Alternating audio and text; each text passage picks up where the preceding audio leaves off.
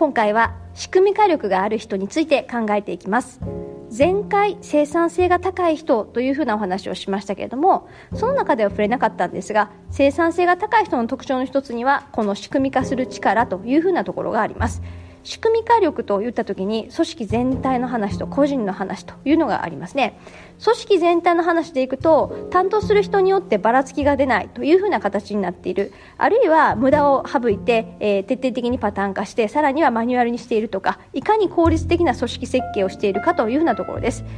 まあ、組織の仕組み化というふうな観点でいくと例えばコールセンターだったりとか、えー、それこそ有名な企業でいくとマクドナルドだったりとか、まあ、究極的には全てマニュアルにしていつでもどこでも、えー、新しい人が入ってきてもすぐさっとこう引き継ぐことができる。そんな形で出来上がっている場合が多いです。もちろん、えー、その仕組み化に適した仕事組織と、まあ、そうでない組織というようなところがあるわけですが、まあ、マニュアル化対応ができるというふうなところなんかはまさにその最たるものかなというふうに思います。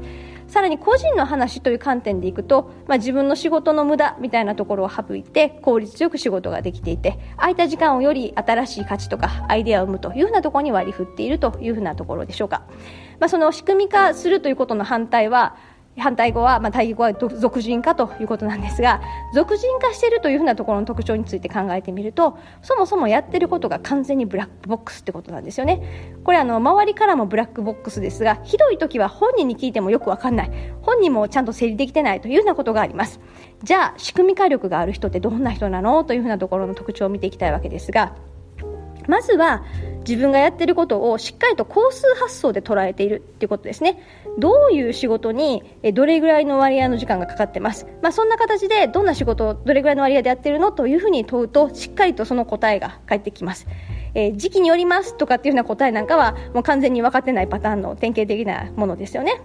あとはパターン化できる仕事とそうではない仕事とか。ルーティンな仕事とイレギュラーな仕事だったりとか、まあ、自分が担当している仕事をクリアに、まあ、特徴をしっかりと捉えているというふうな特徴があるかなと思います。まあ、その上でどんな、まあ、仕組みにすると、まあ、効率的になっているのかいくのかとか、まあ、そんなふうに考えていく思考力があるわけですよね。なので、えー、その考える思考力という観点でいっても、まあ、さらにまだ2つあるわけですが、えー、その思考力も何かを改善するというようなところの思考力と、あとはゼロベースの思考力、まあ、この2つのパターンに分かれます。まあ、このゼロベース思考っていうのは結構なかなか難しい部分もあるので、まあ、これについてはまた後日取り上げたいと思いますが、まあ、少なくとも今やってる仕事をベースに改善していけるというふうなところの、まあ、思考力、考えるための思考力をベースとして持っているというような特徴があります。さらには特徴を見ていくと、まあ、例えばこうやってることのメモを取る癖がちゃんとあって、まあ、それを可視化しながら、えー、これってどういうふうな改善ができそうなのかというようなところで常に改善思考で、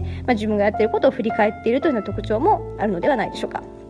あとは最近だと特にいろんな、まあ、そういった効率化のアプリとか、え、仕組み化したものをこう管理できるツールなんかがあるわけですよね、まあ、そういった意味では、えー、ベースの IT リテラシーというふうなものを持っている、まあ、これあのプログラミングをするとかそれほど高尚な能力ではなくて、えー、そのツールを新しいツールを使いこなすような能力を持っているというようなところの特徴とあとは何らかの形で自分自身がしっかりと、えー、その管理をしていけるような、まあ、独自の管理ツールですね。チェックリストだったりとか、まあ、工程表だったりとか、まあ、そんなものを持っているというような特徴もあるのではないでしょうか、まあ、さらにはこの仕組み化力自分だけではなくて、部下とかチームの仕事を、まあ、仕組み化できるというようなところも、まあ、その、えさらに上次の段階としては、えできる人の特徴です。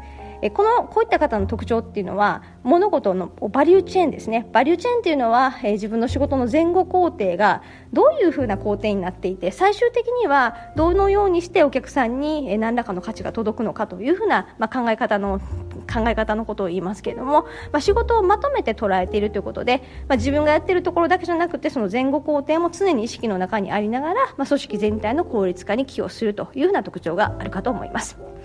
まあ、あと、まあ、その組織全体にっていうところまで広げると、まあ、自分のところだけじゃなくて他の業務とかチームとかにも展開するだったりっていうようなところだったりあとは定期的に見直しすることをできるあの癖癖づけられてますのでなので1回決めたら終わりではなくて環境が変わったらまたこの仕組みも少し変える、まあ、そんなことを改善しながらずっとこう継続的にできるそんな特徴があるのではないでしょうか。というわけで今日のまとめです。